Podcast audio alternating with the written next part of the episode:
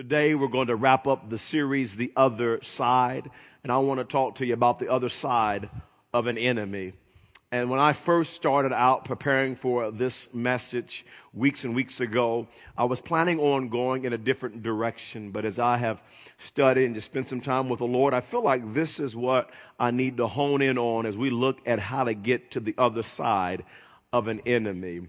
As many of you know, before Tiffany and I started People's Church, we traveled full time across the nation, speaking at events and churches and camps and conventions. And, and I, I established some great friendships when I traveled.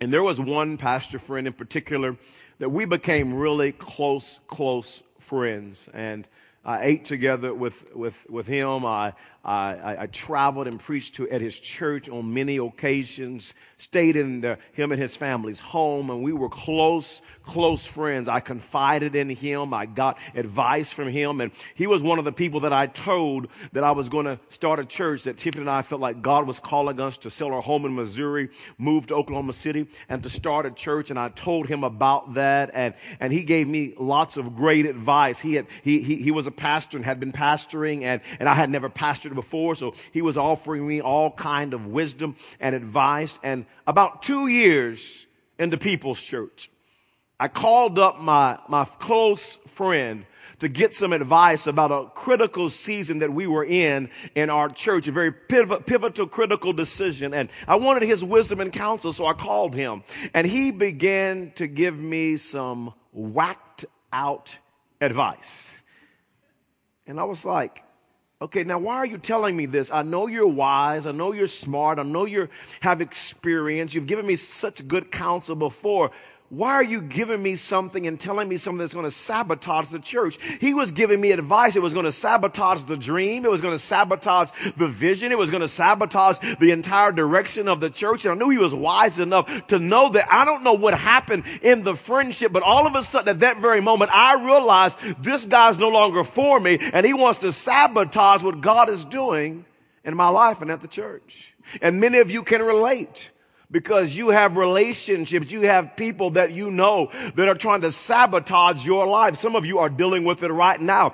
Possibly it's at work and there's somebody at work, a coworker who's trying to undermine you and they're always talking about you and they've got buddy buddy and good, in, good, good inroads with the boss and they're lying about you and what you're doing and, and you look at them and you're going, why are you trying to sabotage my career? For some of you, it's, it's, it's, it's, it's a friend and, and maybe they're not the closest friend, but they're an associate and you know them and you kind of call them a friend in your outer circle and, and they're trying to destroy your marriage. And every time they get around you, they're always sowing negative seeds. So, so why did, why, why, why in the world are you still married to him? Why are you still married to her? What's, what's going on? I mean, I can't believe y'all married anyways. I mean, and they're always sowing, and every time they're with your spouse, they're always sowing negative seed about you. And, and there's, there's tension in your home and you didn't even realize it, but this person is trying to sabotage sabotage your marriage. Some of you, it's your dream, like what happened to me. And there are people in your life that you consider close friends. And every time you try to climb up, they pull you back down. You're trying to get the education, get the master's degree, get the, get, get the doctorate degree. You're trying to start the business. You're trying to, you're trying to make the career move. You're trying to get the resume filled out. And they always pull you back down. You can't do that. And they yank you back down. You can't, you're not good enough. You're not smart enough. And they're always pulling you back down. And then you look at them and you go, why? You're my friend. Why would you be sabotaging my future? And today I want to talk to you about a story in the Bible I referred to this story several times recently, but I want to teach today from a fresh perspective from this story. Israel was in bondage and slavery to Egypt for over 400 years. And God had promised Israel before they ever went into bondage a land that he was going to take them to a promised land flowing with milk and honey. That was their destination that God had for them. But Pharaoh Pharaoh, an Egyptian, the king was holding them back, was keeping them trapped, was sabotaging their future and keeping them from the promised land that God had for them. And today I want us to learn from Israel about how to get on the other side of an enemy. Israel teaches us some very powerful truths about how to deal with the enemies that sabot- try to sabotage our future. Let's learn from them today. Number one is this. Number one, confront your enemy. Confront your enemy. I want you to notice this from Israel's history in Exodus chapter 7 and verse 15. The Bible says, Go to Pharaoh in the morning as he goes out to the river, confront him. Now, in the church, we're not very good at confronting. Matter of fact, as human beings in general, we're not very good at confronting people. We oftentimes, especially in the church, we're passive. Some of you are like, as I'm teaching right now, you're like, really? Confront? Are you sure? And then some of you are like, yeah, and you're all aggressive and you jack it all up the other way. You know what I'm saying? And so, and so we're just not very good at confronting. But, but God tells Moses, go confront him verse number 15, on the bank of the Nile, and take in your hand the staff that was changed into a snake. Then say to him, the Lord, the God of the Hebrews has sent me to say to you, you always confront in the Lord's strength. You always go in the Lord and with his strength and power and love. You go in the Lord, not in the flesh. He said, the Lord sent me. He goes on to say in verse number 16 let my people go so that we so that they may worship me in the wilderness. God says tell them to let you go so they can you guys can worship me and lift up me. You see the only reason we go confront is to lift up jesus is to magnify the lord is that he will be glorified. It's never about us. It's never about what we want. It's always about jesus being lifted up. He says so that they may worship me in the wilderness. But until now you have not you have not listened Understand this. So, so, so critical. If, if Moses would not have confronted Pharaoh, Israel would have still been in captivity. The reason that they were able to get out of captivity was Moses went as the Lord instructed, and he confronted Pharaoh. And that was key for Israel to get on the other side of their enemy. What I want to do today is give you seven principles of biblical confrontation. Seven principles. I would encourage all of our note takers to grab a pen, grab a piece of paper. I would really encourage you to write this down. I realize some of you have a photographic memory and you can just sit there and stare at the screen and memorize it all. Yeah. Okay. But I would encourage you, I would encourage you really to grab a pen because I really, I really believe what I'm getting ready to share with you is life changing. I really believe what I'm getting ready to share with you will help you deal with people problems and people issues in your life. And we all face them. The first principle of biblical confrontation is number one, you go to talk to the person. You go to talk to the person. Go talk to them. If you have hurt, if you have offended, if you have wounded, if you have damaged a relationship with somebody, then hear me. It is your responsibility to go to that person and make things right. You don't wait. You don't go, well, if I really hurt them, they'll come to me. You don't go, well, I'm just going to pray about it. No, no, no, no, no. The Bible says you go and make things right. I want you to see what the scripture says in Matthew chapter 5. In just a moment, we're going to go to Matthew chapter 8, and the other six principles are going to come from there. But I want you to notice what the scripture says in Matthew 5 and verse 23. So if you are presenting a sacrifice at the altar in the temple, in other words, you're worshiping God, and you suddenly remember that somebody has something against you because you've hurt them, you've wounded them, you've damaged them and you are you're aware of it. It says this verse 24 leave your sacrifice there at the altar. Go and be reconciled. You go and be reconciled to that person. Then come and offer your sacrifice to god. So if you've hurt somebody you wounded somebody you've done somebody wrong scripture says you go and make it right. Now let me switch gears. If somebody especially a Christian, has hurt you. They've damaged you. They've wounded you. They've offended you. Please hear me. Here's what you need to do. You need to go to that person and have a conversation. That's right. I said, you go. You go, what? They hurt me. They did me wrong. They offended me. They damaged me. They should come to me and they should. But if they don't, you go to them. Let me tell you what God is all about. God is all about us having peace. He's about us having peace with Him, and He's about us having peace with each other. Here's what the scripture says in Matthew chapter 18 and verse number 15. If another believer sins against you, go. They've sinned against you. They've hurt you. They've done you wrong. They've offended you. You go privately and point out the offense. The Bible says you go. And a lot of people, you know what? They don't go. They don't go. They, they don't go and try to make it right. You know instead what people do? They hide it. They hide the hurt. They walk around with bitterness in their heart. They gossip about the person. They hold a grudge. That's what people do. That's how people tend to respond. They, they, they, they, hold a grudge and they never go to the person. But the Bible says we should go and talk to the person who has hurt us. I want you to see a second, a second principle of biblical confrontation. Number two is this. You go talk to the person privately. Get that down. Go talk to them privately. Listen to what the scripture says in Matthew 18, verse number 15. If another believer sins against you, go privately. Privately. The Bible says that the way that we biblically confront someone who has hurt us, who has wounded us, is to go in private and talk to them. In other words, don't go cause a big scene. Don't try to embarrass the person by telling everybody about what they did to you. Don't, don't go get all loud. Oh, oh, oh. You won't, you won't believe what they did. You won't believe how they hurt me. You, you, I gotta tell it from the rooftop. Tweet about it and text it and Facebook and I got to let the world know. No, no, no. God doesn't honor that. The Bible says you go talk to the person privately. There's a third, there's a third principle of biblical confrontation that I want you to see. Number three is attack the problem, not the person.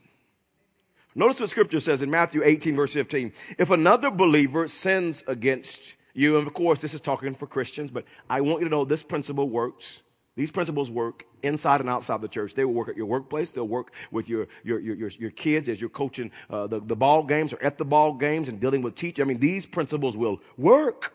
The scripture says this, Matthew 18, 15. If another believer sins against you, go privately and point out the offense. Notice the Bible says to point out the offense. In other words, attack the issue, not the person. Point out the offense. Don't go attacking the person.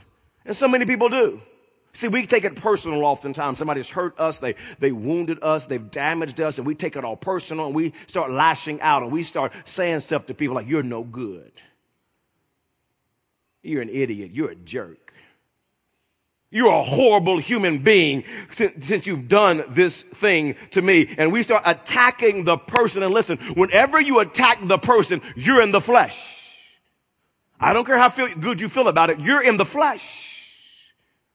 But when you attack the issue, that's when you're being spirit directed and spirit led. Attack the problem not the person. I want you to see a fourth principle of biblical confrontation. Number four is this talk to the person with a heart of reconciliation.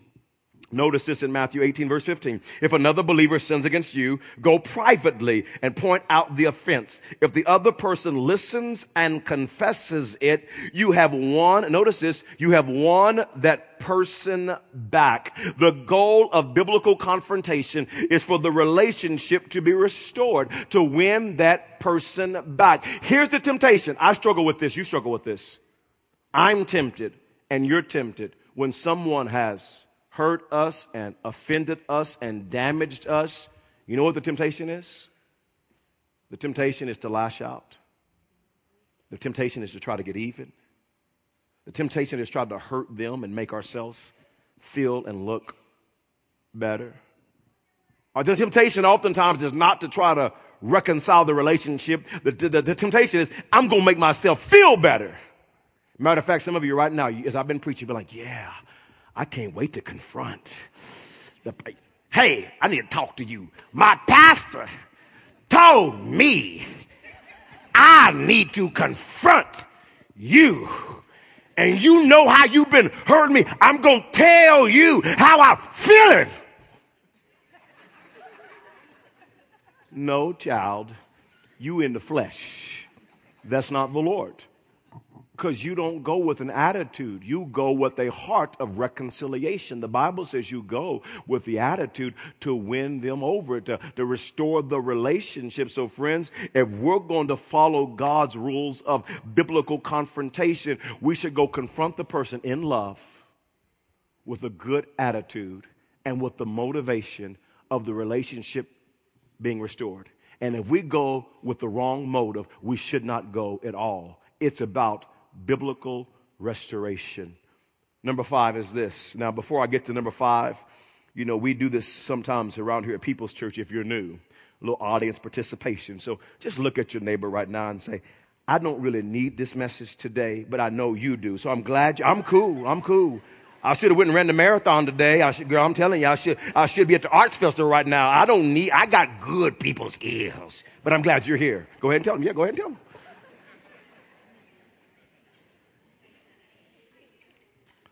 Number five, when necessary, take somebody with you. You see, oftentimes, don't miss this, oftentimes relational problems aren't resolved the first time. It's usually a process. Matter of fact, did you realize that Moses went to Pharaoh 11 different times? He confronted Pharaoh 11 different times before Pharaoh let Israel go free. You see, because oftentimes relationship problems aren't resolved the first time. Matter of fact, scripture says it like this back in our scripture in Matthew 18, verse 16 says, But if you are unsuccessful, if you go confront the person and you go and you go in private and you go and you don't attack the per- person, you attack the problem and you go with the right heart and attitude for the relationship to be reconciled, there are sometimes you are unsuccessful. Can I tell you that relationships are complicated? And they can be moving targets and they can be intertwined and, and, I mean it just can be complicated sometimes. And so Jesus knew this. So he says, listen, if you go the first time, it doesn't work out. If you're unsuccessful, here's what you do. Take one or two others with you and go back again so that everything you say may be confirmed by two or three witnesses. Now listen, the goal of taking people with you is not to gang up on that person. It's not like, hey, hey, hey, girl, hey, girl, let's go. Let's go. I need you to go. I need you to go with me. We, it's on. We're going to pull her hair and come. No, no, that is not the Lord. Hey, hey, bro, hey, bro, hey, I need y'all to come with me, man. I need y'all to come with me. I'm meeting him. I'm meeting him. Hey, hey, man, I, I want to meet you and talk this out. Meet me, meet me, meet me on 10th Street. I know it's dark, and I'll meet you on, 10, on outside. Come by yourself. Bye. Come on, let's go. Let's go. No! No. You bring people with you for reconciliation purposes. And so your goal is this you want to bring one or two people who are godly and who are wise because you want them to show up and help you resolve the problem. And see, a godly or wise person, what they'll do is they'll be able to assess and dissect the situation and offer advice. And wisdom, the Bible says it, that they can confirm, it can be confirmed by two or three witnesses. They can confirm the problem. They can say to the other person, yeah, hey man, you got an issue. Let's work this out. We love you. I'm not taking sides. I just want it to be resolved. I want you guys to have peace. And so they can help you resolve the problem. But also, listen, you don't want to just take some of your best friends. Like, you know, there are some friends like, I'll go with you. I got your back. I don't care what happens. I got your back. No. It's about a godly and wise. It's not about having your back. It's about resolving the issue. Because a godly and wise person may show up and they may dissect the situation and go, you're not the problem at all. You're the problem. You won't let it go. They, they're forgive their sin. They're sorry. They're, do, they're saying everything, and you're, you're holding on to this grudge. Listen, you're the issue. Listen, you keep going. Why not? You just, you need to say, forgive me more. You need to say, I want you to cry more. Here's some more. I want you to flop on the floor and really be sorry. No, you got issues. What is wrong with you? We have confirmed the problem, and you're the problem. And the Bible says if you're unsuccessful the first time, bring one or two godly people with you, because here's the goal. The goal is reconciliation. Number six is this when necessary, take the matter to the church. This will work at your workplace. It'll work in the community. So you have a problem at your workplace with a coworker and you can't seem to resolve it, and you've talked to them privately. You brought one or two of the coworkers to sit down with them, and so now you're left with nothing to say. Hey, let's just go talk to management. Let's just go talk to the boss, the supervisor, and see if we can work this out.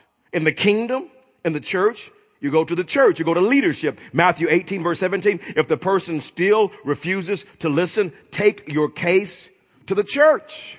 Go to the church, invite the church, invite leadership to help resolve the conflict.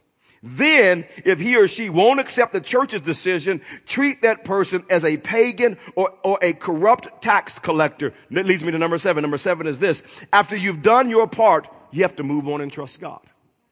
Move on and trust God. Let me give you the raw reality. Sometimes people are hard hearted and they don't want to reconcile. They don't want to honor God. They want to live with no peace.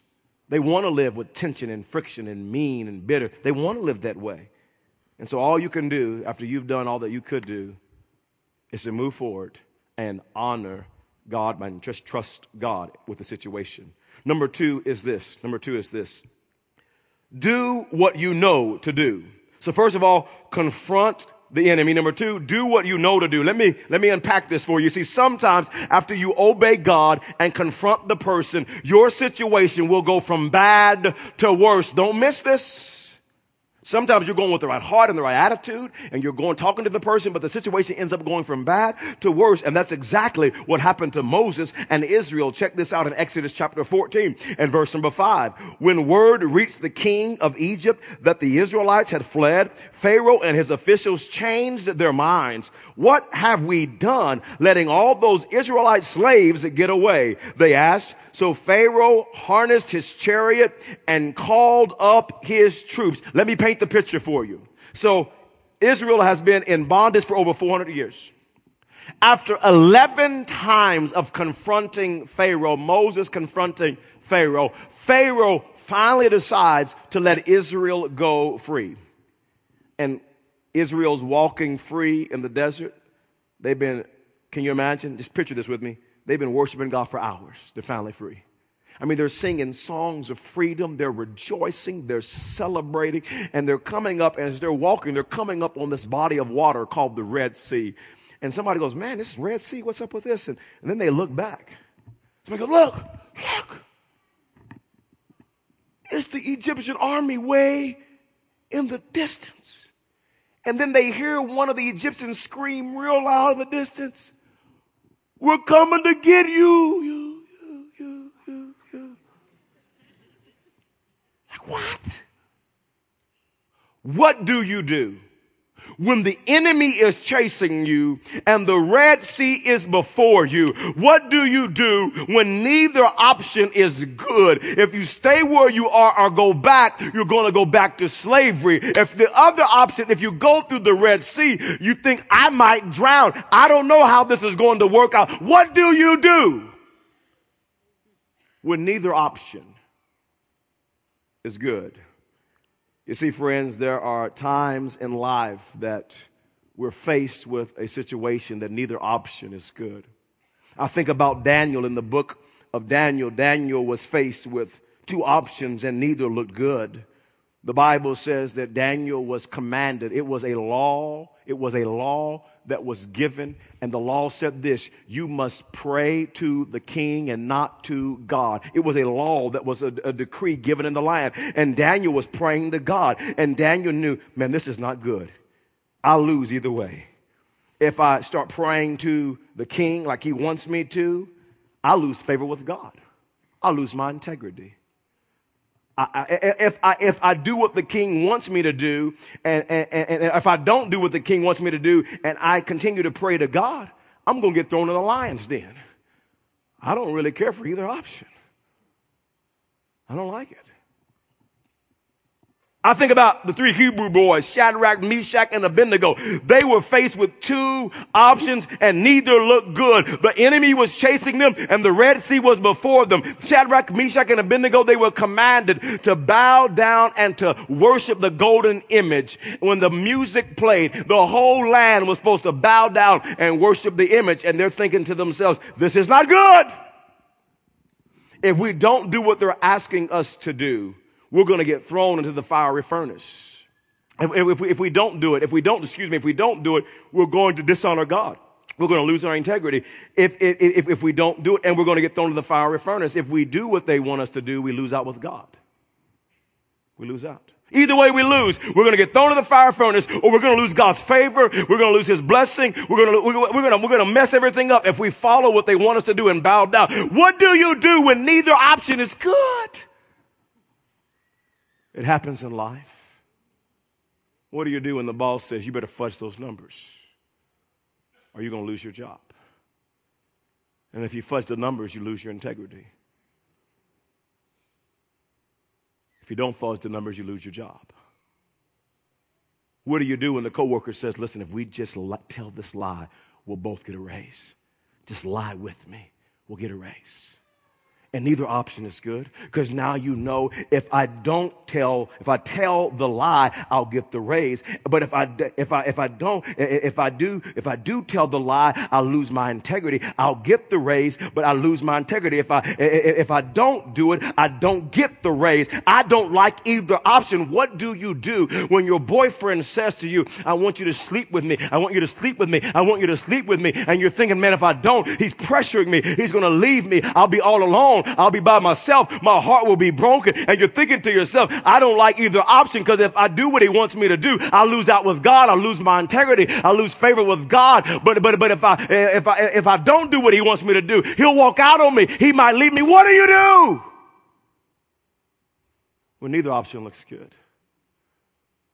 When your fellows say, hey, come to the club with us this Saturday night, we're going to the strip club. We want you to come with us. We want you to come on, come hang with us. And you're like, these are my boys. We've been fellas since junior high. We've been great friends all through high school. We've been friends in our adult years and, and they're pressuring you. And you're thinking to yourself, I don't like either option right now. Cause if I do go, I lose out with favor with God. I lose my integrity. I lose my reputation. But if I don't go, my friends are going to say to me, get, look at your church boy. Oh, you a holy roller now, a church and they may not be my friends. What do you do when the enemy is chasing you and the Red Sea is before you?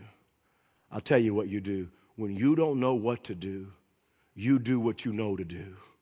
When you don't know what to do, you do what you know to do. And what happened, the Bible says that Moses, God had told him to put out the rod over the Red Sea. And Moses simply said, I don't like the option. The Red Sea is before us. The enemy is chasing us. And what do you do when either option looks good? You just do what God wants you to do. And you put out the staff like God said. And God parted the Red Sea. And the Israelites like, man, if we walk through the water may fall on us, we may drown. But all we can do right now is what we know to do. And God said, walk through the Red Sea. I think about Daniel. Daniel's had to do what he knew to do. Daniel said, yes, I can start praying to the king, but no, I'm in a hard spot, but all I can do is what I know to do. I may get thrown to that lion's den, but I'm going to honor God. I'm going to continue to pray to God. I think about Shadrach, Meshach, and Abednego. They're faced with two horrible options. The enemy is chasing them. The Red Sea is before them. Yes, we could bow down to the golden image, but we dishonor God. That's not what God would have us to do. We don't know what to do, so we're going to do what we know to do. And we're going to stand up for God. We're going to honor God. We're going to continue to worship Jehovah. We're going to continue to praise his name.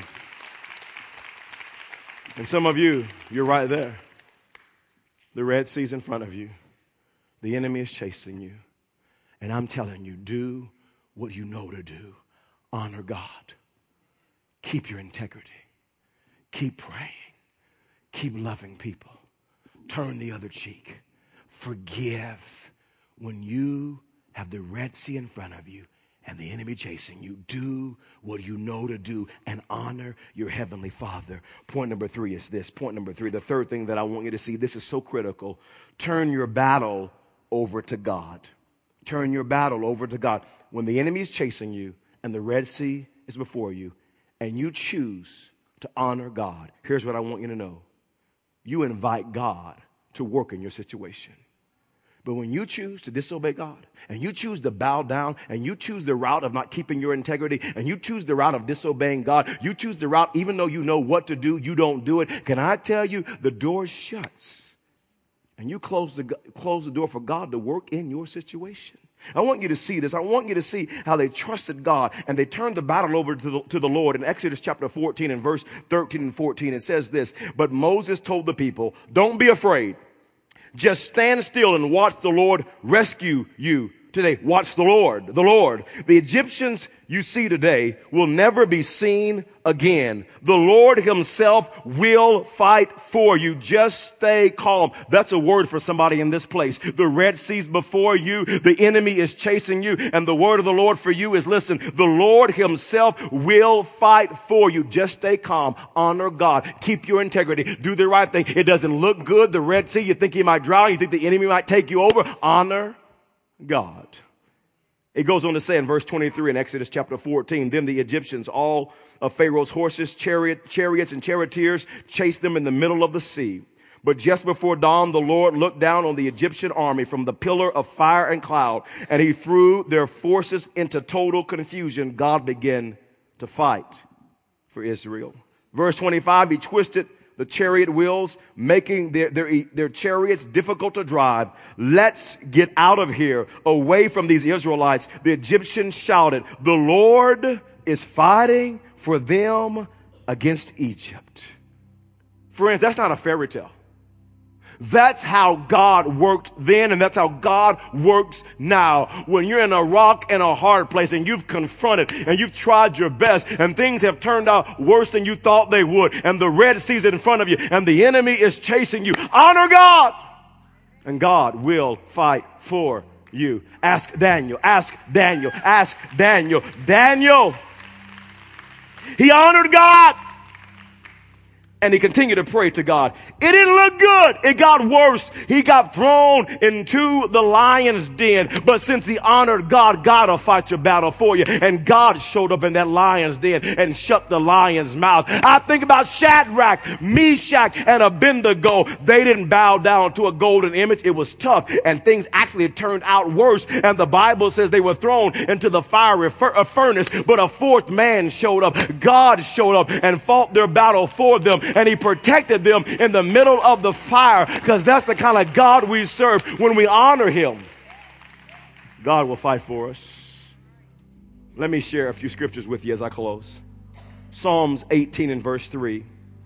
I called to the Lord who is worthy of praise. I have been saved from my enemies. Turn your battle over to the Lord, and God will fight for you. Psalms 44 and verse 7. You are the one who gives us victory over our enemies.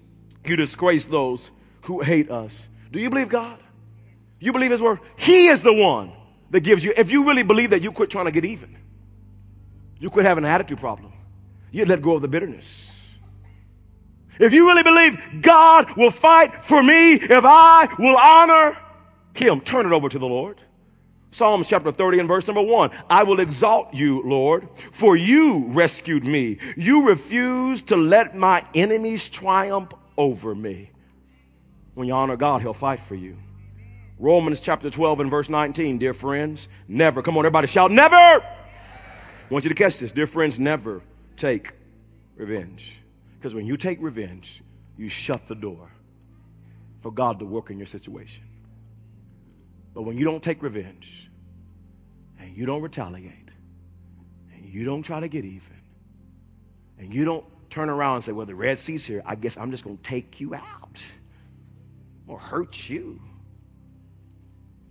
But when you trust God, the Bible says this in verse 19 leave that to the righteous anger of God. For the scriptures say, I will take revenge. God says, I will pay them back, says the Lord. Instead, if your enemies, we all face them. If your enemies, we all face people who try to sabotage our destiny and keep us from the other side. If your enemies are hungry, feed them. If they are thirsty, give them something to drink. In doing this, you will heap burning coals of shame on their heads. Don't let evil conquer you, but conquer evil with good by doing good. When the Red Sea's in front of you and the enemy is chasing you, honor God. Trust God. Keep your integrity. And God will fight the battle for you. And Israel walked through the Red Sea on dry ground. And as, Egypt chased him through the Red Sea, the waters collapsed upon the Egyptian army and they lost their lives because Israel honored God. And God will do the same for you. That's how you get to the other side of an enemy.